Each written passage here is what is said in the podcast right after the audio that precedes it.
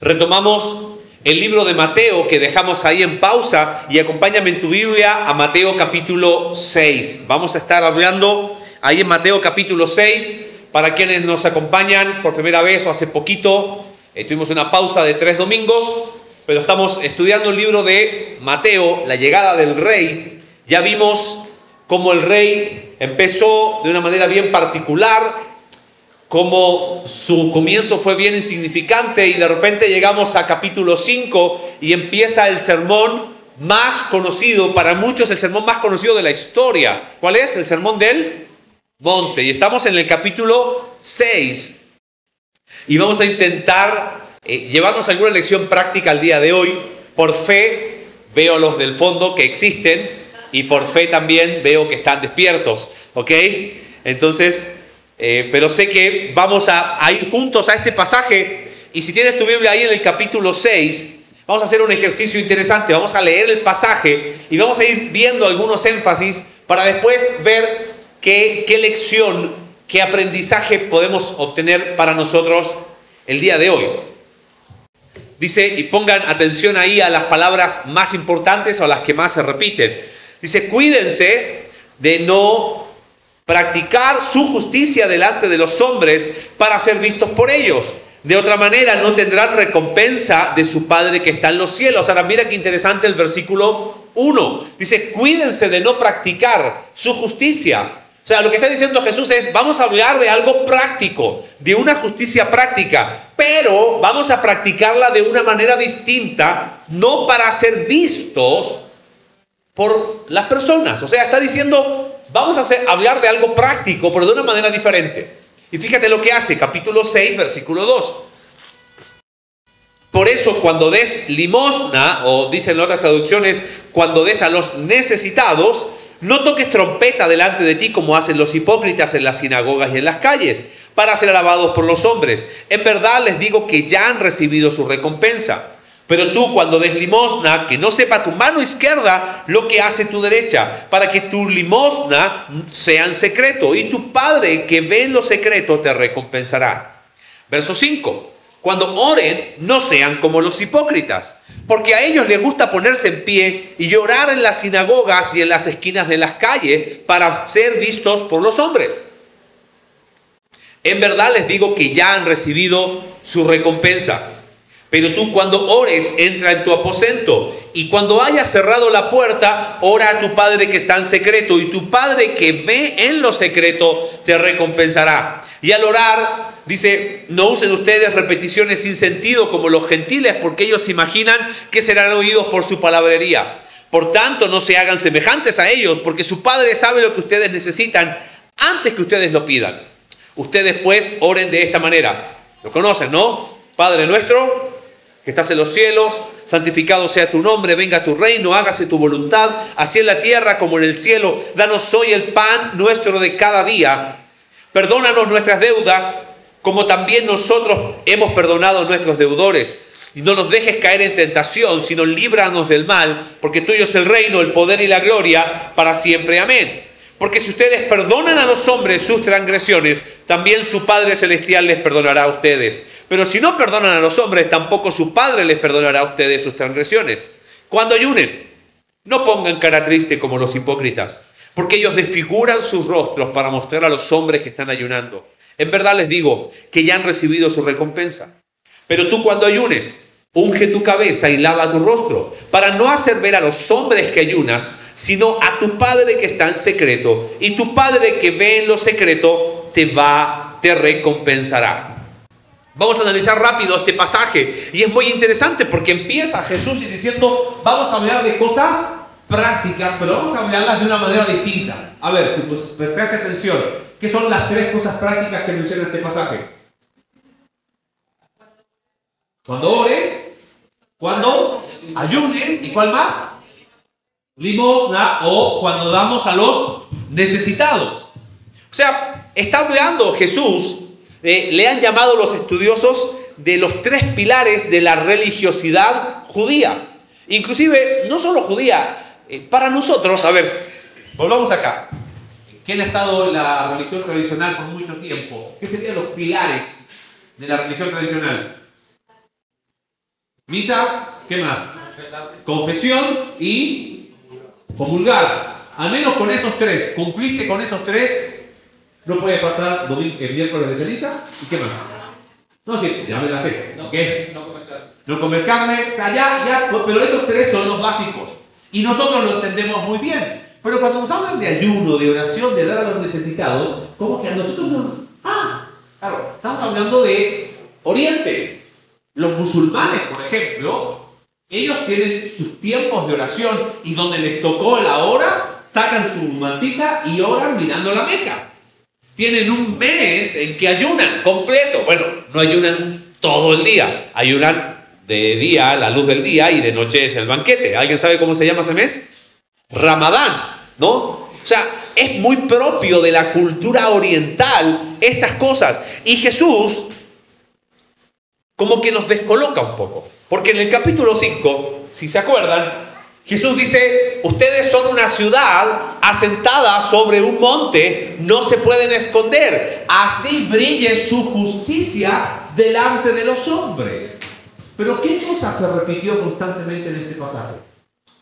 Esa justicia que vamos a poner en práctica, hagámosla como en secreto. Pues ¿cómo que Jesús entonces que se está contradiciendo? Capítulo 5 dice, brille su justicia y ahora estas tres cosas dice, háganlas en secreto. Es raro, ¿no? ¿Qué otra cosa más llama la atención del pasaje? Se repite tres veces una palabra muy común. ¿Alguien se anima a decirla? No seas como los hipócritas, ¿no? Esa palabra se usa mucho en nuestras iglesias, ¿estás de acuerdo? Yo no voy a la iglesia porque todos son qué? Hipócritas. Y tú dices, sí, amén, como si apareciera la Biblia, ¿no? Y es como que hemos normalizado cosas que quizás no son. ¿Quiénes son los hipócritas en este pasaje? Pasaje no lo dice, pero más adelante en el libro de Mateo, Jesús le dice a los fariseos y a los maestros de la ley, hipócritas, ustedes de labios me honran, pero su corazón está lejos. ¿Y, y a qué se referirá eso de hipócrita? Porque, ¿sabes qué percibo con este pasaje? Que a veces lo hemos malinterpretado. ¿Ves? Por eso yo no oro, porque no quiero ser. Yo por eso no ayuno, porque me da hambre, no, porque no quiero ser hipócrita. Yo por eso no, eso del dinero, porque la gente, todos los cristianos son hipócritas. ¿Eso está diciendo Jesús en este pasaje? No. Jesús está diciendo, vamos a practicar estas disciplinas espirituales, pero la vamos a hacer de una manera diferente. ¿Qué es lo que te llama la atención en las tres disciplinas? Dice, no seáis como los hipócritas que ¿qué hacen? Fíjate, el, primero, tocan trompeta. ¿Para hacer qué cosa? Vistos. ¿No te llama la atención que dice tres veces, ellos ya recibieron su recompensa? Bueno, ¿cuál es la recompensa que recibían esos hipócritas? ¿De Dios? ¿Qué buscaban? Ser vistos. Entonces, cuando eran vistos, ya obtenían su recompensa. Y Jesús les dice, no seáis como los hipócritas. Ahora, quiero simplemente mencionarte qué significa esa palabra. Esa palabra se usaba para los actores del teatro. A mí me encanta el teatro. Eh, En aquel tiempo el teatro se usaba para educar, para entretener. Pero en el fondo seguía siendo algo, por más que basado en hechos reales, no era una realidad. Podía ser basado en hechos reales, pero el teatro presentaba un mundo que no era real. Por eso los actores, ¿qué hacen? Actúan, ¿no? Se personalizan algo y lo hacen tan bien que tú hasta lloras en una obra de teatro o en una película. ¿Por qué? Porque, wow, parece como si fuera real. Y aunque está inspirado a veces en hechos reales, tú sabes que no es. Bueno, hipócrita era la palabra que se usaba por los actores de teatro. En aquel tiempo no tenía una connotación necesariamente negativa. Con el tiempo fue dándolo. ¿Por qué razón? Porque lo que está apuntando Jesús es, no hagas algo falso. No actúes espiritualidad. Ahora, ¿cómo podríamos resumir todo este pasaje en una idea? No va a aparecer aquí. Entonces trata de memorizarla. ¿Ok? En el reino de Dios, las motivaciones son más importantes que las actividades. Repítelo conmigo. En el reino de Dios, las motivaciones son más importantes que las actividades. Los motivos son más importantes que las acciones. Porque si yo me quedo como lección hoy, que lo importante en mi vida es dar a los necesitados, orar y ayunar y hacerlo como una actividad, perdí el punto. Quizás tendríamos que pensar en nosotros y decir, ok, a veces hemos reducido estos tres pilares a un cristianismo año 2023, vengo a la iglesia y si eres de conexión vertical dirías, ok, vengo el domingo, estoy en un grupo, conexión y sirvo en un ministerio. Ya está, ya la hice. Cumplí la base, lo básico de la espiritualidad en conexión vertical. Pero el reino de Dios es más que actividades. En el reino de Dios lo importante son las motivaciones. Hay una pregunta que no aparece en este pasaje, pero uno podría decir que va entretejiendo todo esto. ¿Sabes cuál es? ¿Por qué hago lo que hago? Motivación es algo que los psicólogos estudian mucho.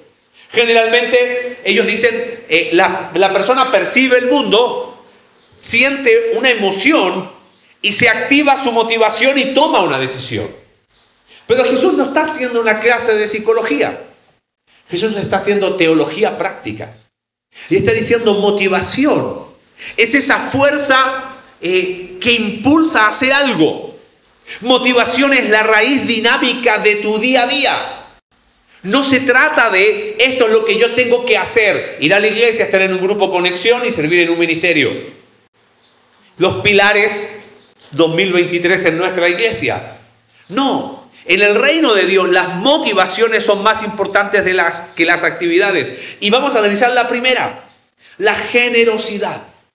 Porque si nos quedamos, ¿cuál, es el concepto que tenemos ahí en la, en la traducción que usamos de la Nueva Biblia de las Américas? Dice dar limosna. ¿Qué es la limosna? A ver. Metemos la mano. Monedas. No me, a lo mejor, si Dios te ha bendecido mucho, no creo que des limosna de billetes. ¿Ok? Generalmente, limosna la damos de qué? De monedas.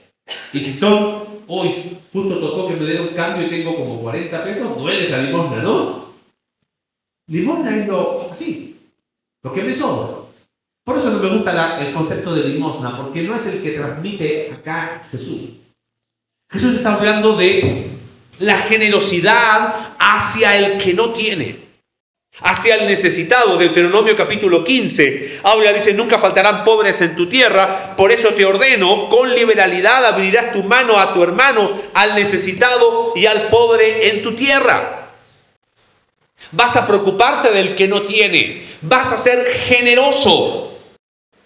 Y Jesús dice, cuando sea generoso, Versículo 2, no lo anuncies al son de trompeta. Te hago una pregunta. ¿Tú crees que así era en ese tiempo? ¿Te imaginas? Llegó, vengo a dar mi limosna. ¿Tú crees que lo hacían así? ¿Lo parecieron? por qué Jesús dice al son de trompeta. Mira, lo más probable es que Jesús está usando un lenguaje metafórico. ¿Para qué se usaba el sonar trompeta? Para anunciar ¿no? Y eh, hasta el día de hoy a lo mejor algunos anuncian con trompeta, con lo que sea, pero tiene que ver con promover algo. Jesús lo que está diciendo es que en, en este ámbito de la generosidad, lo que tenemos que rechazar es la autopromoción. Fíjate lo que dice el versículo. Como lo hacen los hipócritas en las sinagogas y en las calles para que la gente les rinda homenaje. Lo que Jesús está condenando acá es la autopromoción. Nuestra motivación debe ser tan pura, tan honesta, que dice Jesús, tu mano derecha no sepa lo que hace tu mano. Ahora, algunos han tomado eso muy literal, y entonces cuando ofrendan hacen así. Así como que, como para que no vea esta mano, la otra. La mano no tiene ojos. ¿Ok? Entonces Jesús obviamente no está hablando de eso. Pero entonces, ¿qué significa eso de que tu mano derecha no sepa lo de tu mano izquierda? ¿Qué es? Acá meto los billetes que veo y acá el que tocó lo meto acá como para no saber. ¿Qué, qué querrá ver? O sea, ¿cuál es el sentido que tiene Jesús al decir que, que, ni, que ni se entere tu mano izquierda de lo que hizo tu mano derecha? En la autopromoción, yo quiero que todos sepan lo que yo hice. En la autopromoción, toco trompeta, ya vamos a ver cómo sería hoy. Pero en la autopromoción quiero que todos se enteren de lo que yo estoy haciendo. Pero Jesús dice, generosidad es tan profunda que ni siquiera tienes que alabarte tú mismo. ¿Viste cuando has sido generoso y después dices como, ay Marcelo, qué bueno que fuiste? No, pero como que te bendices a ti mismo en silencio. No. Es más, tan profundamente que no importa que nadie te conozca o que nadie te reconozca. Pablo exalta eso de los macedonios en 2 de Corintios capítulo 8. Estos creyentes que eran pobres se dice, esto ofrendaron o fueron generosos no como lo habíamos esperado, sino que primeramente se dieron a sí mismos al Señor y luego a nosotros por voluntad de Dios. De eso se trata generosidad. En vez de autopromoción, Jesús nos invita a una entrega profunda. Una entrega tan profunda que termina siendo un acto libre de egoísmo. Una entrega tan profunda, tan secreta, que la persona que es generosa hasta termina olvidándose que fue generoso. Esa es la verdadera generosidad. Ahora, vivimos en un mundo, ¿cuál era la pregunta que cabía acá? ¿Por qué hago lo que hago? Vivimos en un mundo donde si no hay autopromoción, no existes. A fuerza tenemos que autopromover nuestro trabajo, ¿o no? Y si eres emprendedor, estás arruinado. Si no te autopromueves, no te va a promover qué? Nadie. Para eso están plataformas como LinkedIn donde tú puedes colocar tu, CV, tu currículum. No, yo no me tengo que autopromover. No te queda otra, no va a haber chapa si no te autopromueves. Pero, ¿no será que ese valor que es propio del reino de este mundo ha llegado más profundo al reino de Dios? Y Jesús lo rechaza violentamente. Dice, no, así no tiene que ser. ¿Qué hay detrás de la autopromoción espiritual? ¿Qué piensas que hay detrás de alguien que constantemente se está autopromoviendo espiritualmente? Yo creo que hay un corazón tan dolido que está gritando, quiero que me valoren. Quiero que me miren y se den cuenta de que yo valgo, yo doy a los necesitados. Traslada eso quizás a nosotros. Y, mira, es súper fácil en este pasaje caer en el lugar común y hablar en contra de las redes sociales. No voy a hablar en contra de las redes sociales. Tengo redes sociales y las uso. Tú sabes cómo las usas. Tú sabes para qué las usas. Tú sabes qué buscas detrás cuando compartes o cuando dejas de compartir. El punto no son las acciones. En el reino de Dios, ¿qué es más importante? La motivación.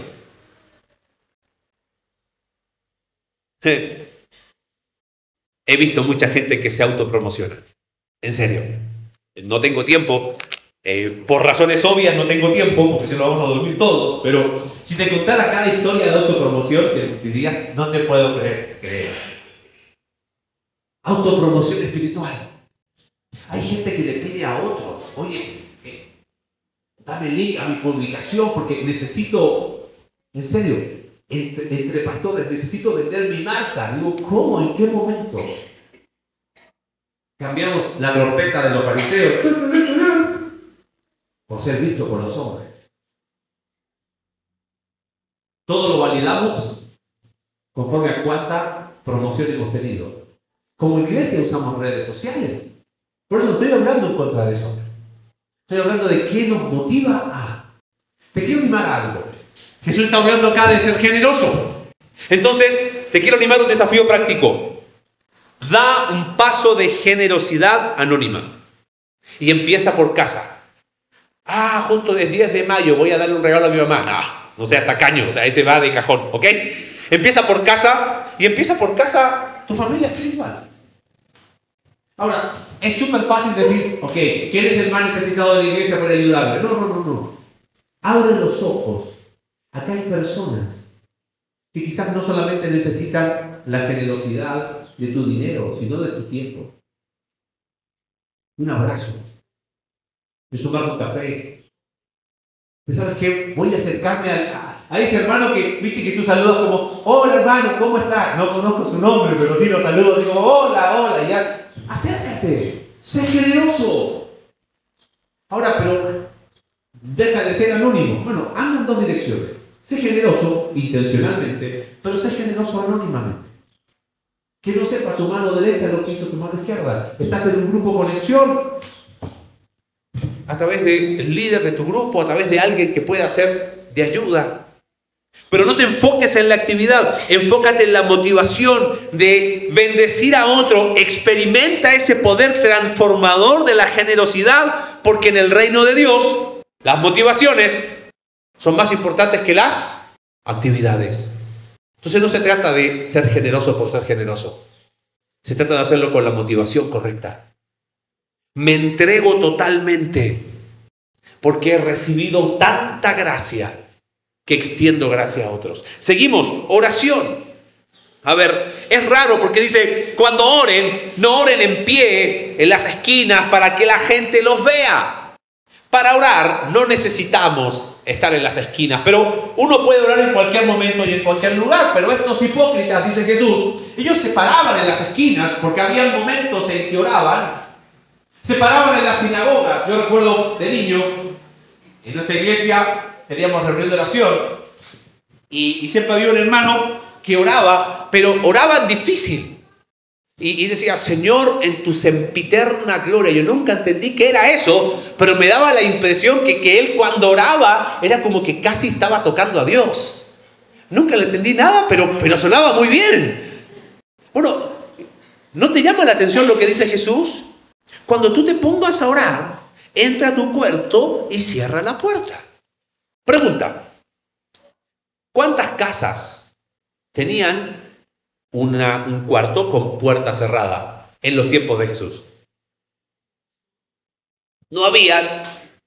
La mayoría de las casas no tenía puertas para tener un cuarto privado. Entonces, ¿de qué está hablando Jesús?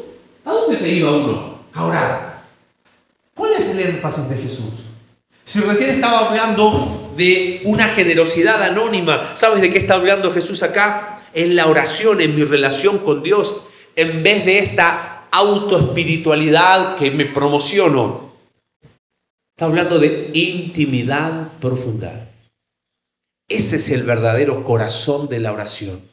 Esa es la motivación por la cual oro. Ahora fíjate, el pasaje dice, no lo hagas de esa manera. Y después dice, verso 7, al orar, no lo hagan como los gentiles que hacen repeticiones sin sentido.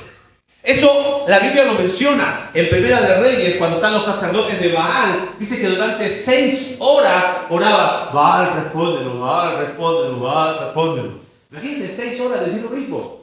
En Hechos, cuando están en, Éfeso, dice que por dos horas la gente clamaba, grandes Diana de los Efesios, grandes Diana de los Efesios. A ver, ¿cómo oramos nosotros igual que los gentiles? Señor, gracias por los alimentos. En el nombre de Jesús, Amén. Y después de la hora de comida, ¿qué hacemos otra vez? No oramos. Tenemos que orar. Señor, gracias por los alimentos. y si está complicada la cosa, Señor, gracias por los alimentos y te pedimos que nos ayudes en lo que está complicado. Amén. ¿No? ¿Ves? Caemos en el mismo error que Jesús está diciendo, esa no es la manera. No está diciendo que eso está mal en el sentido de que, ah, entonces no voy a orar por lo... No, no, no, no, no, no. Estoy hablando de que el corazón de la oración, así como el, corazón de la generosidad es una entrega, no la autopromoción.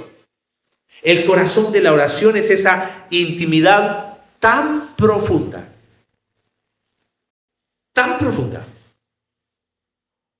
que Jesús tiene que haber descolocado a sus oyentes. ¿Cómo, cómo no, tengo, no tengo cuarto, no tengo puerta? Bueno, es algo tan personal que no tienes por qué estar publicando, Señor, después de esta semana de oración. No, no, no, no. Y es más, Jesús nos deja un modelo de oración que no lo vamos a hablar ahora. El próximo domingo Alex va a hacer un focus acá en eh, específico en este famoso Padre Nuestro, porque Jesús le dice no solamente cómo debemos orar, sino cuál debería ser los parámetros de cómo orar a Dios. Jesús no, no nos está dando tanto una invitación a un mandato, sino una invitación a una intimidad profunda cerrada la puerta. Solo tú y Dios. Pregunta, ¿por qué hago lo que hago? ¿Por qué voy y oro? ¿Qué quiero? ¿Quiero una relación de intimidad o quiero simplemente un mando? No, porque ahora la iglesia dicen que las disciplinas espirituales no son importantes. Lo importante es lo que yo soy en Cristo. Sí, pero si yo estoy sentado en Cristo, lo que voy a hacer es poner en práctica las disciplinas espirituales. El problema es cuando yo quito quién soy en Cristo y lo hago como una mera actividad. Caigo en el error que Jesús criticó. ¿Entiendes? Ser generoso para que la gente me vea. Y tú dices, ah, yo no soy generoso para que la gente me vea. ¿Tú sabes? Alex, ¿me autorizas? Sí, digo que sí. Nos pasó una vez una situación en la iglesia. Éramos bendecidos hace muchos años atrás por una persona generosamente generosa. Un dador alegre, diría mi querida Lore. No lo conté el primer servicio. Y esa persona generosamente daba y dábamos gracias a Dios por ello. Pero en un momento no le gustó que cierta persona estuviera en el ministerio donde esa persona estaba. Y nos hizo saber como que, oye, pues es que o es esta persona o soy yo. Y dijimos, pues aquí las cosas no se resuelven de esa manera. Tu hermano Cristo, tu hermana Cristo, se soluciona. Pero no le gustó y se fue con su ofrenda. A veces tú dices, quizás yo no voy a ofrendar nunca para ser visto. Pero quizás mi generosidad hace que las cosas se tienen que hacer de mi manera, o que sean de una forma o de otra. De alguna manera, somos controlados por algo. ¿Oro por qué? ¿Qué busco al orar? Busco que las cosas sean, y cuando las cosas no se dan, ¡ah! una frustración terrible. Pero la invitación es a intimidad, no a negociar, no la autopromoción, no a la autoespiritualidad. Las personas que van promoviendo su espiritualidad necesitan decirle al mundo que son distintos al resto, ¿no? Y es como que, sí, porque para la gloria de, típica frase, ¿no? Para la gloria de Dios. Lo único que haces lo único que hacen es promover su propia espiritualidad. Una vez leí esta frase que me encantó, toda espiritualidad que se hace autopropaganda ya tiene algo de enfermedad. Aquellos líderes que van por la vida haciendo alarde de sus virtudes estarán siempre a un paso de la catástrofe moral y espiritual. Cuando escuchamos personas que hablan de sí mismas, como si se tratara de otra persona o de un personaje, entonces estamos ante un candidato al desastre.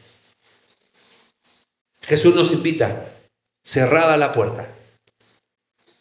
¿Cuál sería el desafío práctico? Que llegues a tu casa y hagas un cartel, no me moleste, estoy hablando con Dios, pero no, estás promoviendo igual. El desafío práctico quizás es empezar a buscar un tiempo de intimidad privado. Mira, creo que pocas cosas son más contrarias a nuestro orgullo que orar. Si eres honesto, a mí me cuesta. Porque es un atentado contra mi propio orgullo. Mi orgullo lo que quiere es hacer. Mi orgullo lo que quiere es, vamos a solucionar esto. Mi orgullo lo que quiere es, a ver, dime, ¿qué hacemos y solucionémoslo? Pero orar es como lo más estéril que uno puede hacer. Seamos honestos, ¿sí o no? Pero es ahí en el reconocimiento de nuestra incapacidad que empezamos a disfrutar de una espiritualidad profunda, una intimidad tan profunda con Dios. Entonces empiezo a orar por las motivaciones correctas. Porque en el reino de Dios las motivaciones son más importantes que las actividades. Una intimidad tan profunda, única. Tú y Dios. Empieza. Ah, mira, hay personas que son así. Ok, voy a empezar esta semana a las 5. No, no puedo a las, a las 6. No, lo hago a las 6 y media cuando voy de ida dejar. No, mejor a las 7 cuando voy volviendo, mejor a las 8. Y buscan y de tanto buscar no lo hacen. ¿Tenemos algo? Empieza, nada más. A orar, a orar, a orar. ¿Y cómo lo hago? El próximo domingo alguien nos va a decir. El último, ayuno. ¿Cuándo ayunen? No pongan cara triste cuando ayunen. No pongan esa cara que ellos desfiguran su rostro. El tema de ayuno se ha puesto de moda en nuestra sociedad, ¿sí o no? El famoso ayuno que... Ah, están todos muertos de hambre pensando que les va a ayudar en algo, ¿ok? No, no, tranquilo, haga ayuno intermitente, le va a ayudar, ¿ok? El ayuno intermitente en realidad no es algo nuevo, es algo muy antiguo, algunos lo practicamos años antes, en infancia se llamaba hambre, cuando había una sola comida y había que hacer ayuno intermitente. Este, pero es interesante, los judíos tenían como mandato ayunar una vez al año el día de la expiación.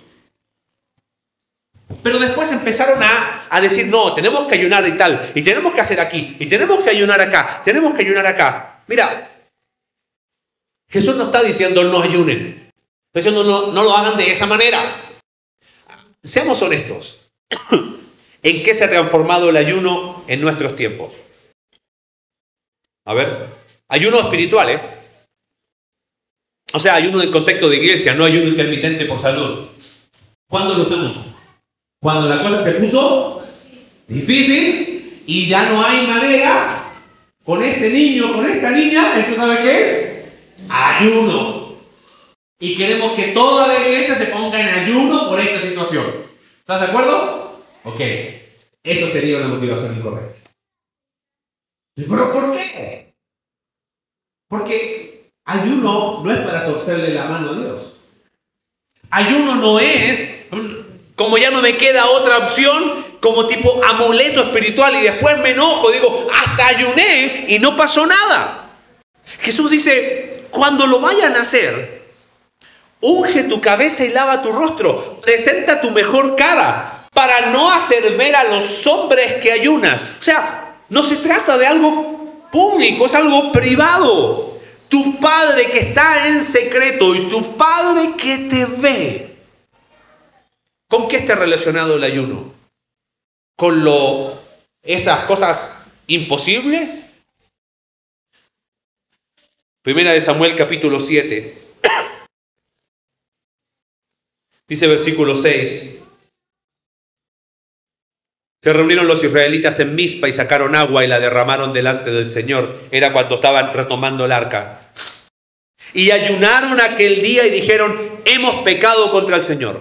Fíjate el libro de Joel, versículo 2, capítulo 2, versículo 12. Aún ahora, declara el Señor, vuelvan a mí de todo corazón, con ayuno, con llanto y con lamento. Ayuno es una invitación a una espiritualidad profunda tan profunda que paro absolutamente todo para llegar a lo profundo de mi corazón, para identificar mis asuntos pendientes, para identificar esos pecados de, mi, de motivación, buscar a Dios tan profundamente que el ayuno no es que hace la diferencia, sino que tengo una motivación profunda de decir, Señor, ¿sabes qué? No hay nada más importante para mí que buscarte. El énfasis del ayuno no es la abstinencia de comida. El énfasis del ayuno es una espiritualidad profunda. Profunda. ¿Por qué hacemos lo que hacemos? ¿Por qué hago lo que hago? ¿Por qué siento esa necesidad de que, de que la gente vea lo que yo hago, de ser valorado, de ser reconocido? De que, de que, ah, pero que que me aplaudan, aunque sea, pero no todo, mi esposo, mi esposa, mis hijos, que se den cuenta. ¿Qué hay detrás de eso? Sabes que hay una mochila de asuntos pendientes. Por eso Jesús nos invita a que en el reino de Dios las motivaciones como son más importantes que las actividades. Te quiero animar a que nos vayamos de este lugar con el desafío práctico de ser generosos, de orar y si nunca has practicado el ayuno, de ayunar. Pero ni si te ocurra mañana decir, empieza mi disciplina espiritual, día uno de ayuno. No, no entendiste nada, ¿ok? Porque dice que es secreto, que es entre tú y Dios, que tiene que ver con una entrega profunda, que tiene que ver con una intimidad profunda, tiene que ver con una espiritualidad profunda. Dice tu Padre que te ve en lo secreto, Él te va a recompensar. Dos conceptos antes de terminar. Las recompensas aquí no son presentadas como una fuerza motivacional. Si no, equivocamos el punto. La verdadera recompensa es que al final, cuando nos enfocamos en tener motivaciones correctas, no la autopromoción, no la autoespiritualidad, no la autoexigencia, Dios nos hace parte de su reino. Y los grandes beneficiados somos nosotros por buscarle de una manera diferente. Debo confesar que admiro mucho a las personas disciplinadas. A ver, ¿En qué áreas somos disciplinados? Hay personas que son disciplinadas en el trabajo, ¿correcto? Llegan antes, se van después. Hacen chamba de noche, hacen horas extras, no me las pagan, pero que yo soy una persona cumplidora. Mil respetos. Algunos son disciplinados con la actividad física. ¿Sí? Lluvia, truene, relampaguee, lo que sea, 25 de diciembre, 1 de enero, 10 de mayo, cumpleaños, lo que sea, la actividad física no se negocia, es disciplina. Mis respetos. Yo estoy flaqueando por ahí. No le cuenten a nadie, ¿ok? Espero volver pronto. ¿En qué más somos disciplinados? En el arte. Hay personas que, bueno, los que viven de eso no les queda otra que ser disciplinados, pero hay personas que su disciplina y tan y sus horas de práctica y practican y practican. ¿Por qué? Porque su motivación está ahí, empujándolos. No necesitan, no, es más, es como que uno necesita apagarlos un ratito como para que paren, ¿no? En el área que sea, cuando estamos correctamente motivados. Pienso en el área de salud, hay gente que es súper disciplinada con lo que come con lo que no come. Hasta con el tema de ayuno intermitente. Y digo, wow, me respetos. Pero claro, para todas esas personas, esas cosas son importantes. Pienso cómo se vería nuestra vida si empezáramos a darle importancia a nuestra vida espiritual. ¿Cómo se vería la vida de nuestra iglesia? Si empezáramos a darle importancia a las cosas espirituales. Ni tendríamos que hablar de la oración. Ni tendríamos que hablar de la generosidad, del ayuno o de la, de la, de la disciplina espiritual que sea. Como es tan importante, tengo la motivación, ¿tú sabes qué? Ni me tienen que pedir en el reino de Dios, si yo tengo la motivación correcta, ¡uh! bueno. Pero la motivación correcta es alimentada por esas cosas que son importantes. Pregúntate, ¿no será que le estoy dando importancia a cosas que sí son importantes, pero no son las más importantes? Ese era el corazón que tenía Jesús. Le dijo, no dejes de hacer. Ojo, si te vas de aquí diciendo, ah, yo por eso ni oro. No, no, no, no, no, no se trata de eso. No quiero ser un hipócrita más. Ese no es el mensaje de Jesús. El mensaje de Jesús es que en el reino de Dios, las motivaciones son más importantes que las actividades. Vamos a ser generosos. ¿Para qué? ¿Por qué hago lo que hago? Para poder desarrollar esa entrega y disfrutar como un corazón transformado es generoso. Vamos a, no vamos a autopromovernos, vamos a orar. De manera tal que en vez de estar autopromoviendo mi espiritualidad, desarrollar una intimidad profunda con Dios. ¿Y por qué no? Practica ayuno. Tan importante mi vida espiritual. Tan importante resolver mis temas pendientes tan importante llegar a lo profundo que va a ser lo único que me va a importar en ese momento. Esa es la invitación de Jesús. Así que mañana tenemos la linda oportunidad de empezar a practicar disciplinas espirituales de una manera distinta. Padre, gracias por tu palabra. Gracias Señor porque siempre nos, nos empujas a salir de, de esa zona de confort, que no se trata de hacer por hacer. No se trata de meros activismos. Se trata de la motivación correcta del corazón. Que Señor podamos abrazar tu mensaje tan actual después de dos mil años. Porque en tu reino la motivación es lo que hace la diferencia. Abre nuestros ojos a la necesidad imperiosa de poner lo importante en el lugar que debe ser y desarrollar esas disciplinas espirituales, no como actividades que se hacen porque se hacen, sino el corazón correcto. Gracias a Dios por tu palabra. Oramos en el nombre de Jesús. Amén.